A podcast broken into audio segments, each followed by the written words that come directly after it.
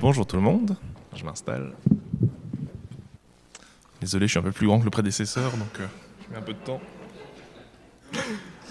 Voilà, donc bonjour à tous, je suis content de vous retrouver. C'est un peu bizarre quand Pierre-André me présente ici, alors que pour moi, bah, j'ai passé euh, 20 ans plus ici, donc euh, voilà. Donc pour ceux qui ne me connaissent pas, je m'appelle Erwan, hein, voilà, et vous allez devoir me supporter durant les trois prochaines heures.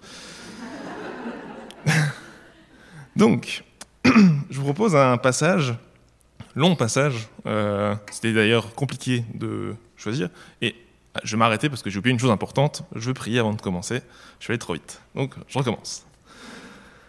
Merci Seigneur pour euh, ton esprit que tu nous donnes, merci pour euh, tous tes dons, pour l'année 2023 qui est finie, merci pour l'année 2024 que tu vas nous donner, et je veux te remercier pour ce temps que tu vas passer avec nous ce matin. Je te prie de nous donner encore ton esprit pour qu'on puisse comprendre ta parole et qu'on puisse grandir jour après jour. Amen. Donc, je reprends là où j'en étais. Euh, c'est la période de l'épiphanie, galette des rois, tout ça, tout ça. Moi, j'ai retenu roi, donc je suis cherché un passage dans un roi. Et le problème avec un roi, c'est que c'est une histoire qui se suit. Donc, c'est compliqué de prendre un début et de s'arrêter à une fin. Donc, euh, j'ai commencé à lire un roi, je me suis terminé euh, bien plus loin. Et je vous propose d'essayer de cerner ce message quelque part entre un roi 17 et un roi 18. Donc, j'ai intitulé ce message La sécheresse s'abat sur Israël. Pour un peu de contexte, je propose de revoir un peu qu'est-ce qui se passe finalement dans les histoires un peu avant. Comme je viens de vous dire, c'est une histoire qui se suit. Ce qu'on peut voir déjà, si on commence dans 2 Samuel, c'est l'histoire du règne de David notamment, on voit que David est instauré comme roi et il reçoit une promesse de la part de Dieu, c'est que ses descendants régneront sur Israël et ses descendants régneront à perpétuité. Ensuite vient un roi des chapitres 1 à 11, on voit cette fois-ci le règne de Salomon, qui lui a bénéficié de l'influence de David et qui a pu avoir un règne, on va dire, presque parfait, il n'est pas trop de problèmes à avoir de son côté. Mais sur la fin, il était tellement riche, tellement puissant que finalement, on comprend dans les lignes à la fin que bah, c'est finalement, il commence un peu à dériver. Il a énormément de femmes, il est énormément riche. Euh, donc c'est un peu le début de la décadence.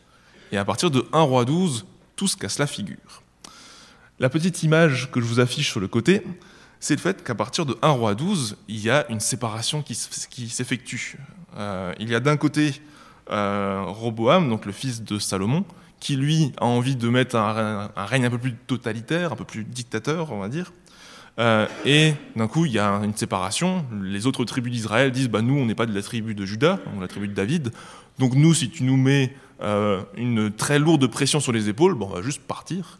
Et c'est ce qu'ils font ils partent. Ils s'en vont et ils fondent un autre royaume au-dessus, donc le royaume du Nord, le royaume d'Israël. Et donc, dans le passage que je vais vous lire après, il faut considérer qu'il y a deux royaumes. Le royaume n'est plus uni. D'un côté, le royaume de Juda, de l'autre côté, le royaume d'Israël. Et petit à petit, tous ces rois vont s'enchaîner, et on va se rendre compte que bah, les rois, de succession en succession, ils vont faire pire que leurs prédécesseurs. Chacun vont avoir leur lot de problèmes, ils vont se détourner de l'éternel, ils vont aussi euh, adorer d'autres dieux, etc., etc. Et ça nous mène donc à un roi 16 à la fin, au début du règne de Achab. Ça, je vous lis donc ça dans 1 roi 16, les versets 29 à 33 pour terminer cette mise en contexte. La 38e année du règne d'Assa, roi de Juda, Achab, fils d'Omri, devint roi d'Israël. Il régna sur Israël à Samarie pendant 22 ans. Achab, fils d'Omri, fit ce que l'Éternel considère comme mal et fut pire que tous ses prédécesseurs. Non content d'imiter les péchés de Jéroboam, fils de Nébat, il épousa encore Jézabel, fille d'Edbaal, le roi des Sidoniens, et alla jusqu'à rendre un culte au dieu Baal et se prosterner devant lui. Il construisit un temple en l'honneur de Baal à Samarie et y dressa un autel. Il érigea aussi un poteau sacré à la déesse Asherah. Par tous ses actes, il irrita l'Éternel, le Dieu d'Israël, plus que tous les rois d'Israël qui l'avaient précédé. Donc, situation un petit peu compliquée, on va dire, à ce moment-là. Le royaume est divisé. Son père était déjà pas vraiment un enfant de cœur. Lui, de son côté, on dit qu'il a fait pire que tous ses prédécesseurs. Et on parle donc du péché de Jéroboam. Je reviens juste un petit peu. Jéroboam, c'est le premier qui a créé donc ce schisme entre les deux. Donc, il a donc emmené dix tribus d'Israël, fondé le royaume de, enfin dix tribus pour créer le royaume d'Israël au nord. Et Jéroboam, il s'est dit, mais si je reste trop longtemps comme ça, en fait, Dieu va faire quelque chose et il va ramener tous les Israélites à Juda. Donc moi, ce que je vais faire, je vais créer des idoles, comme ça, ils resteront chez moi et je pourrai continuer de régner. Et c'est exactement ce qu'est en train de faire ici Achab. Il garde ses idoles en disant, bah, comme ça, moi, je pourrais continuer de régner tranquillement.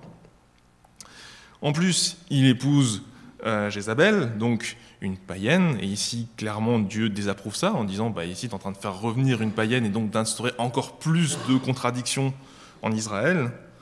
Et on parle du dieu Baal, qui est censé être le dieu de l'orage.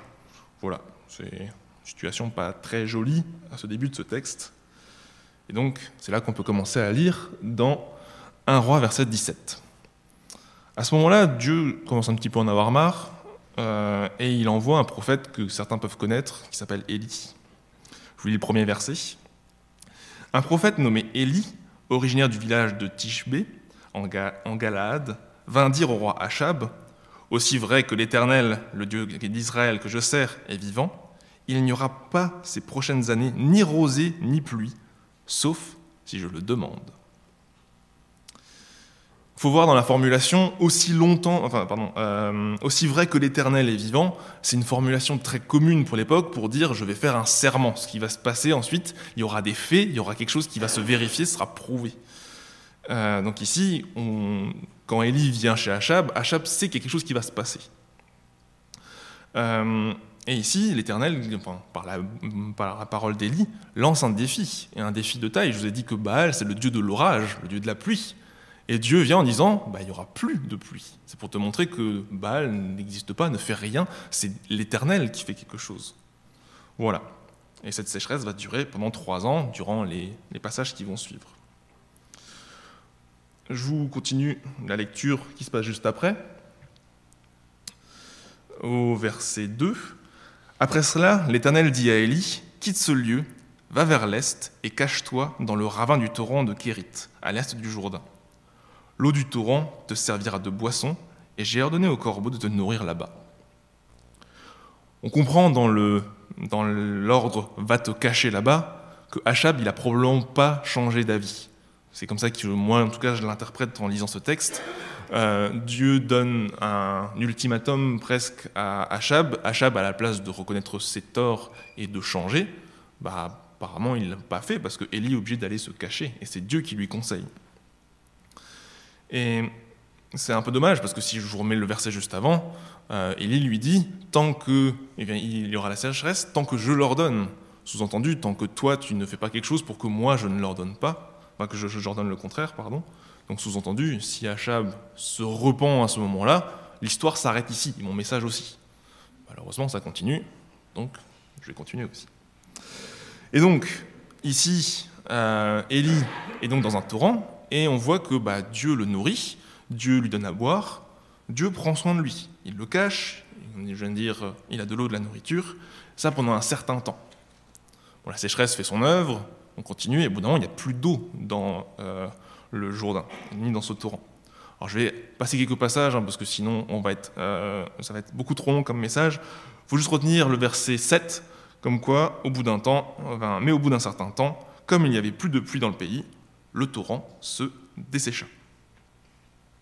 Donc, on peut se dire, bah, c'est peut-être la fin pour Élie, peut-être qu'il rappelle de nouveau de la pluie, mais non, euh, Dieu a d'autres plans pour, euh, pour lui, et à ce moment-là, il l'envoie euh, l'envoie dans un autre pays. Au verset 8, il est dit, Alors l'Éternel lui adressa la parole en ces termes, Mets-toi en route et va vers Sarepta, dans le pays de Sidon, et installe-toi là-bas. J'ai ordonné à une veuve de là-bas de, pouvoir, de pourvoir à ta nourriture. Alors, je ne suis pas sûr que ça se voit très bien sur la petite carte que j'ai remis. Euh, Sidon, c'est le petit point rouge tout en haut. Euh, donc euh, c'est en dehors d'Israël, donc c'est demandé... Pardon? Oui, les Phéniciens, merci. donc voilà, si vous ne le voyez pas, imaginez que c'est tout en haut sur la bordure de la mer. et c'est un peu une situation paradoxale pour un Israélite d'aller là-bas, parce que si je remonte un petit peu avant, la femme du roi, la reine donc je vous ai parlé d'avant, Jézabel, qui est une païenne, vient de Sidonie. Donc finalement, il envoie clairement Élie chez son ennemi. De plus, c'est un temps de sécheresse, donc on en déduit aussi un temps de famine. Il l'envoie chez une veuve.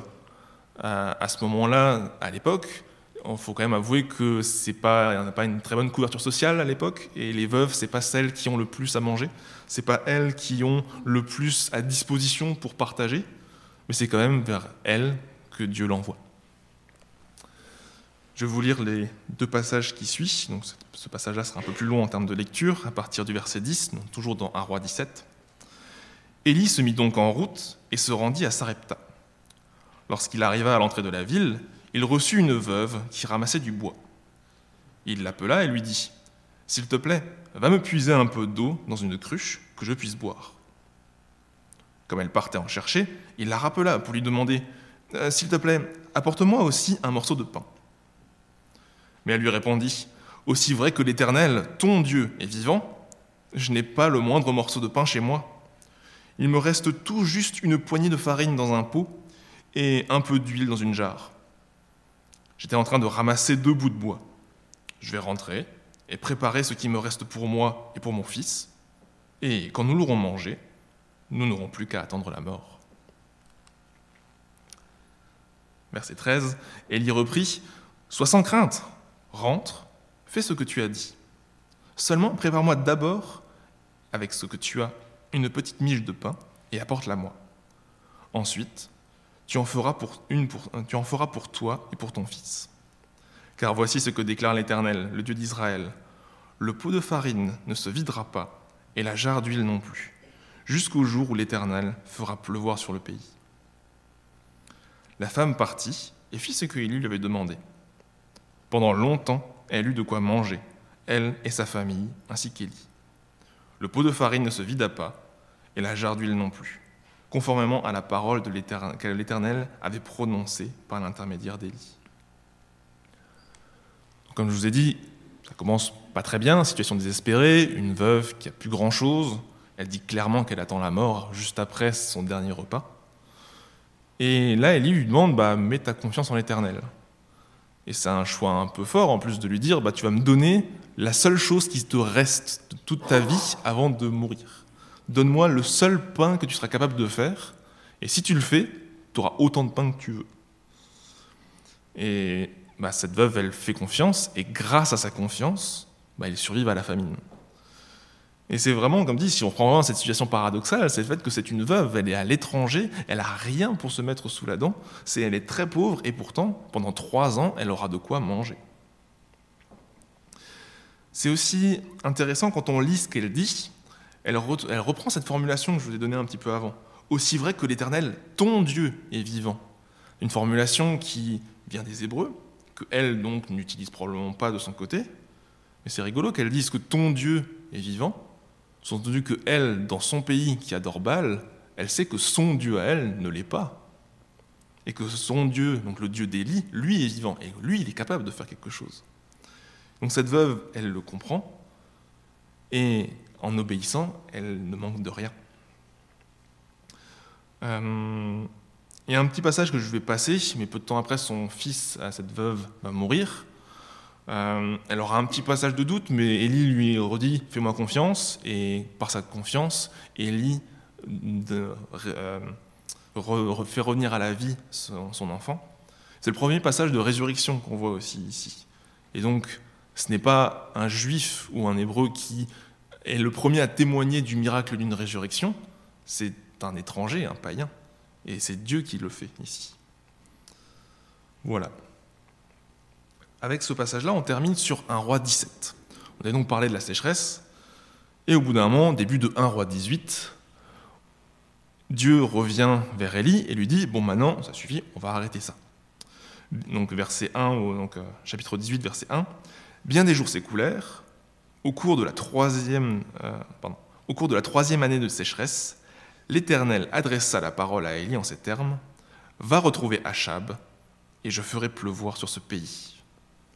Élie partit afin, partit afin de rencontrer Achab. Donc la sécheresse a duré trois ans. Trois ans, c'est long quand même. Nous, on est en train de penser à l'année dernière, on pense déjà à l'année qui va venir. est-ce que vous pensez à ce qui va se passer dans trois ans? Trois ans, comme finalement, là, ils ont dû subir une sécheresse qui devait être assez terrible, et où eux ont réussi à s'en sortir par les dons de l'Éternel. Mais donc, si Dieu décide de changer d'avis au bout de trois ans, est-ce qu'on peut en déduire que Achab, lui, a commencé à changer d'avis? Est-ce qu'au bout de ces trois ans de sécheresse, Achab serait peut-être dit c'est peut-être de ma faute, je vais peut-être devoir changer ce que je fais dans mon pays? Bah, On va lire ce qui se passe juste après. Alors je vais prendre deux, trois versets seulement au début, sinon ça va nous faire trop long. Je vais vous prendre juste la fin du verset 2. Comme la famine s'était aggravée en Samarie, Achab avait convoqué Abdias, l'intendant de son palais. Et au verset 5, Achab avait ordonné à Abdias Va, parcours le pays à la recherche de toute source d'eau et tout fond de torrent. Peut-être découvrirons-nous assez d'herbes pour maintenir en vie nos chevaux et nos mulets sans être obligés d'abattre une partie de notre bétail. On voit ici que la famine, elle, a fait euh, beaucoup de mal euh, en Israël. Hein. C'est bien écrit ici, la famine s'est aggravée. Et un autre savoir, c'est que Achab s'en fiche totalement. Lui, ce qu'il veut, c'est nourrir ses chevaux. Il faut voir ici que les rois d'Israël étaient connus aussi pour avoir énormément de chevaux. Ils avaient des chars, ils avaient une armée qui était, tirée par ces chevaux-là. Et lui, tout ce qui l'intéresse, c'est que ses, chevaux survivent. Finalement, il ne s'intéresse pas trop à son peuple. Donc, a priori, il n'a pas trop changé d'avis dans cette, dans cette partie-là. Donc, on constate qu'il n'y a aucune remise en question d'Achab. Il voit une sécheresse, il ne se pose pas du tout la question si lui, il a un parti pris là-dedans. Et euh, bah, finalement, ce qui est aussi un peu triste dans cette histoire, c'est que Achab, il est roi. Bien entendu, lui, il est roi. Il aura tout ce qu'il a besoin. Lui, il ne subit pas la sécheresse. Il a toujours à manger. Éventuellement, son bétail aura peut-être peu de problèmes. Mais lui, en tant que tel, ne va pas mourir. C'est son peuple qui se meurt. Et lui s'en fiche totalement. Donc, passage d'après, Élie va donc retrouver Achab, comme Dieu lui a demandé. Et à ce moment-là, il y a une situation un peu bizarre encore euh, qui se produit. Donc c'est Achab qui va parler le premier. Hein. Lorsqu'Achab aperçut Élie, il lui cria Te voilà, toi qui sèmes le malheur en Israël.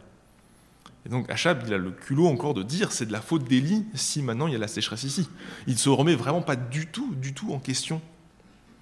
Donc Élie lui répondit, verset 18 Ce n'est pas moi qui sème le malheur en Israël, mais c'est toi et, la famille de ton père puisque vous avez refusé d'obéir au commandement de l'Éternel et que tu t'es rallié au culte des dieux de Baal. Maintenant, convoque tout Israël en ma présence sur le mont Carmel.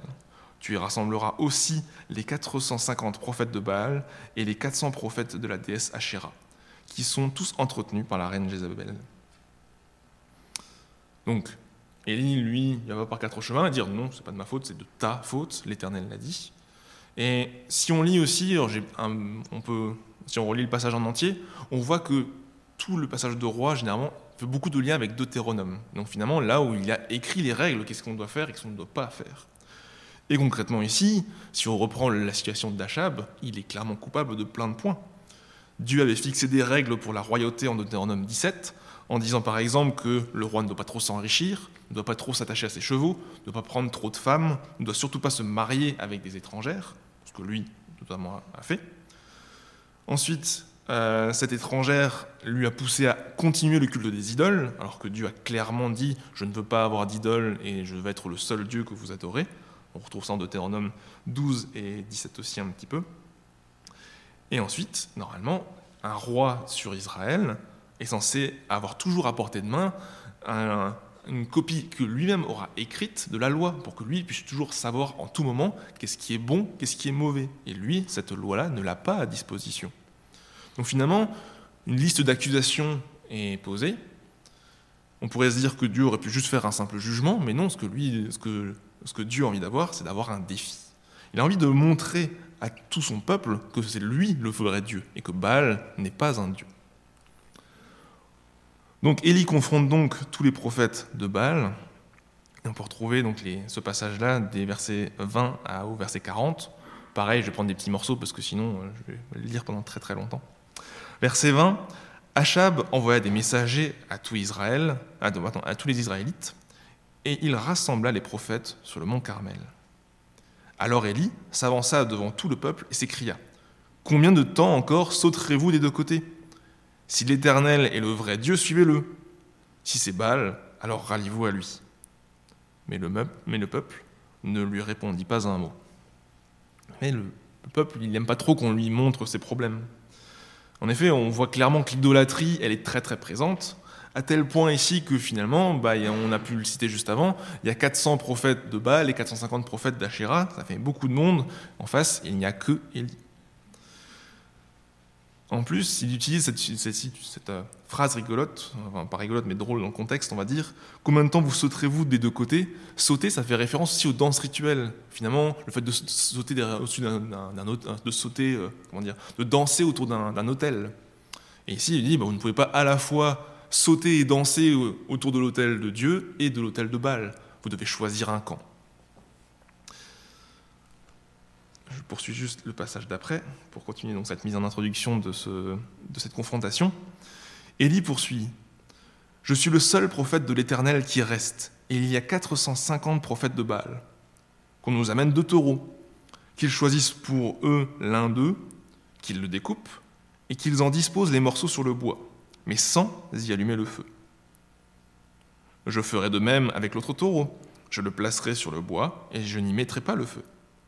Puis vous invoquerez votre Dieu, et moi, j'invoquerai l'Éternel. Le Dieu qui répondra en faisant, en faisant descendre le feu, c'est celui-là qui est Dieu. Et tout le peuple répondit, d'accord, c'est bien.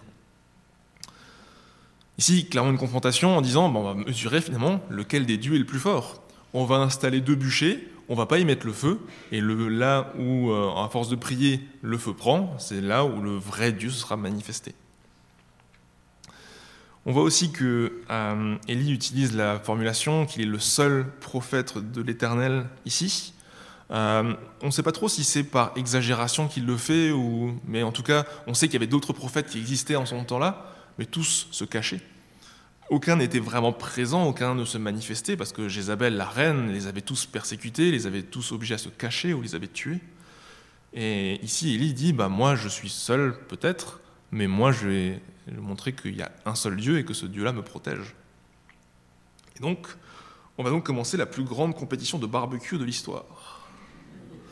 D'un côté, il y a 450 prophètes de Baal, ça fait du monde, hein. je ne pense pas que ça rentre dans cette pièce, et ils ont un tout petit feu au milieu à allumer, avec un taureau dessus. De l'autre côté, on a Élie, qui lui va tout faire de son côté.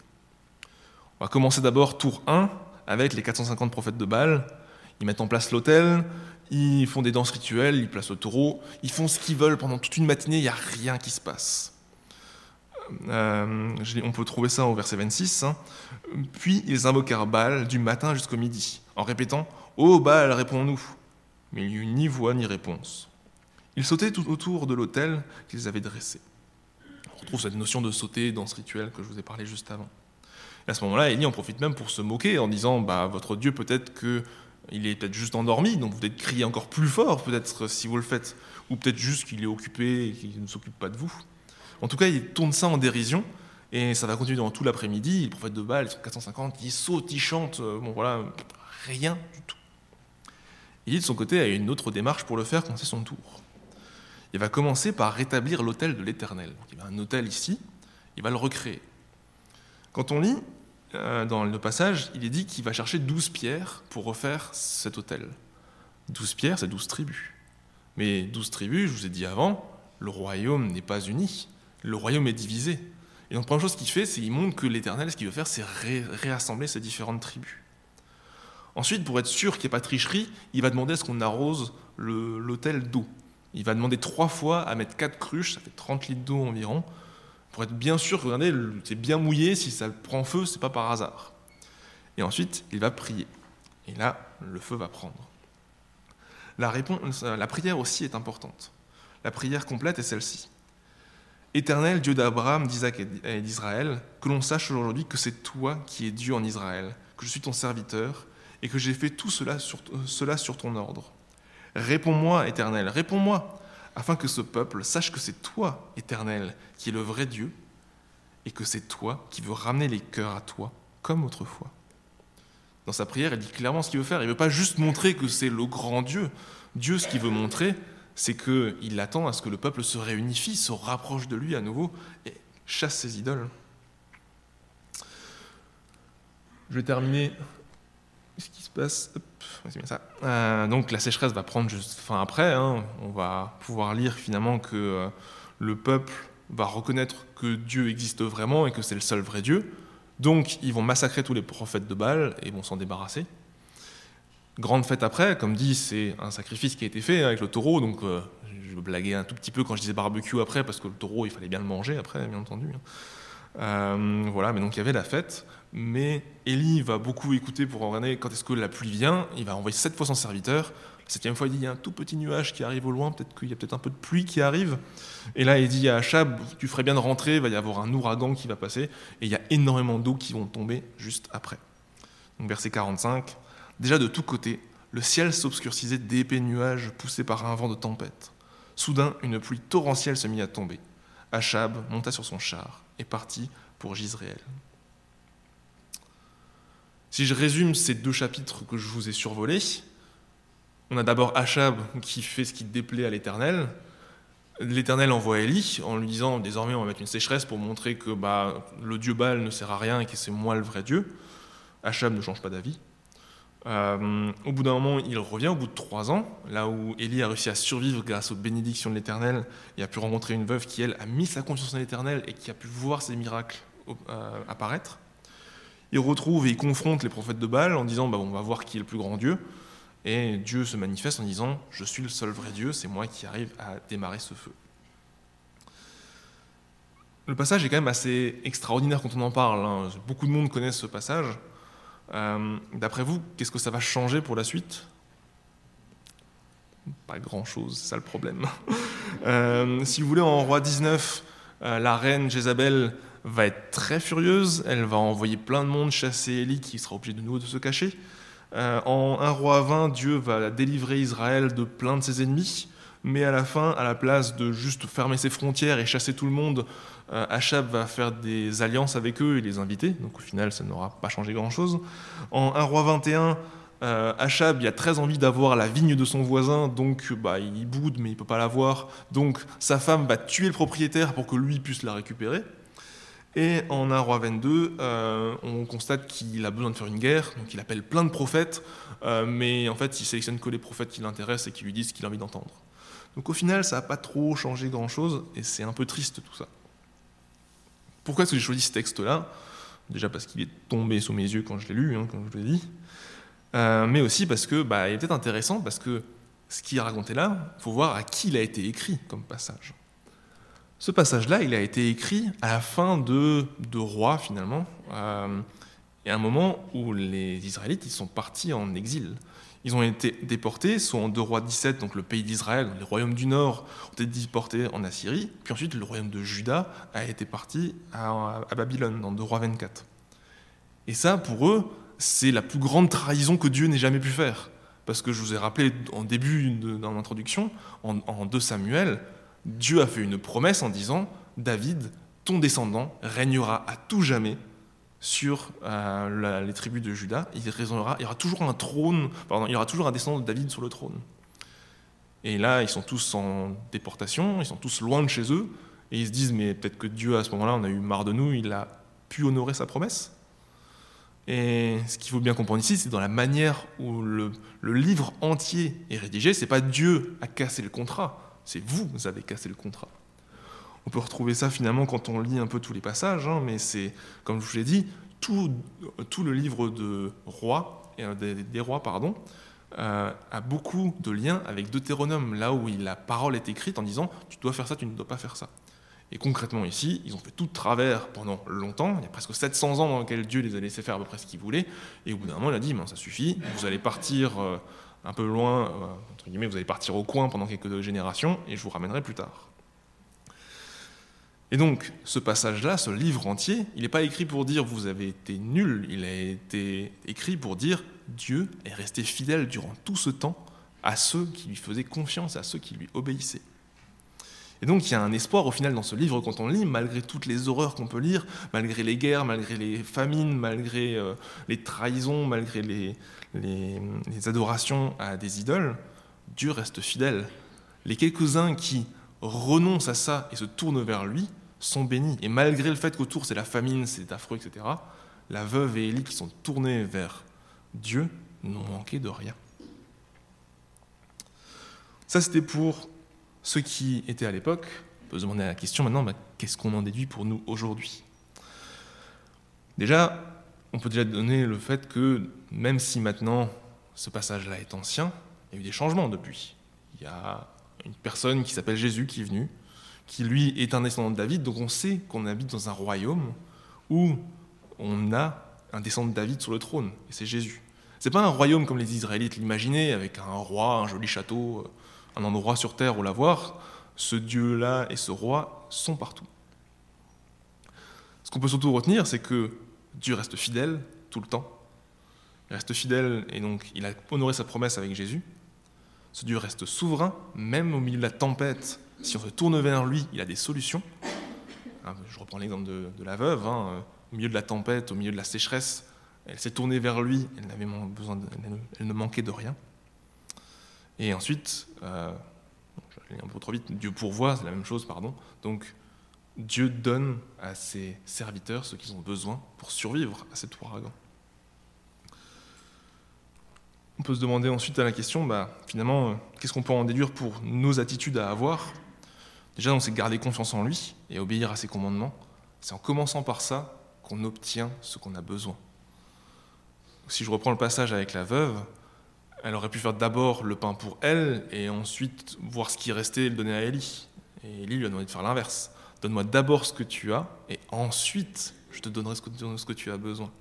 C'est comme ça que ça marche avec Dieu, et c'est un peu, difficile aujourd'hui, dans un monde où on s'arrange pour tout avoir de notre côté, avoir un livret à bien rempli, être sûr de n'avoir rien, rien qui manque.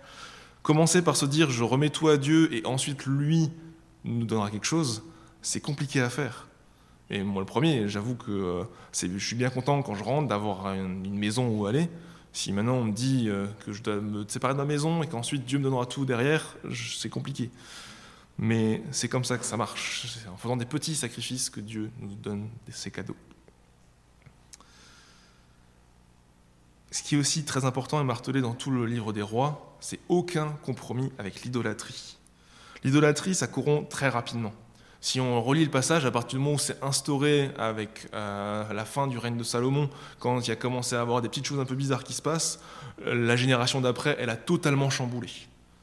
Et donc, finalement, ce qu'on en déduit, c'est que l'idolâtrie, certes, on sait que c'est mal, on sait que ça peut nous faire du mal à nous, mais ça peut nous faire du mal aux suivants aussi. Et quand je dis les suivants, je parle de ceux qui sont en bas à l'école du dimanche.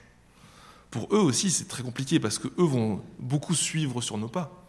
Si maintenant nous, on accepte des petites choses, eux vont considérer ça comme normal et vont les continuer sans aucune question. Et c'est le problème d'Achab.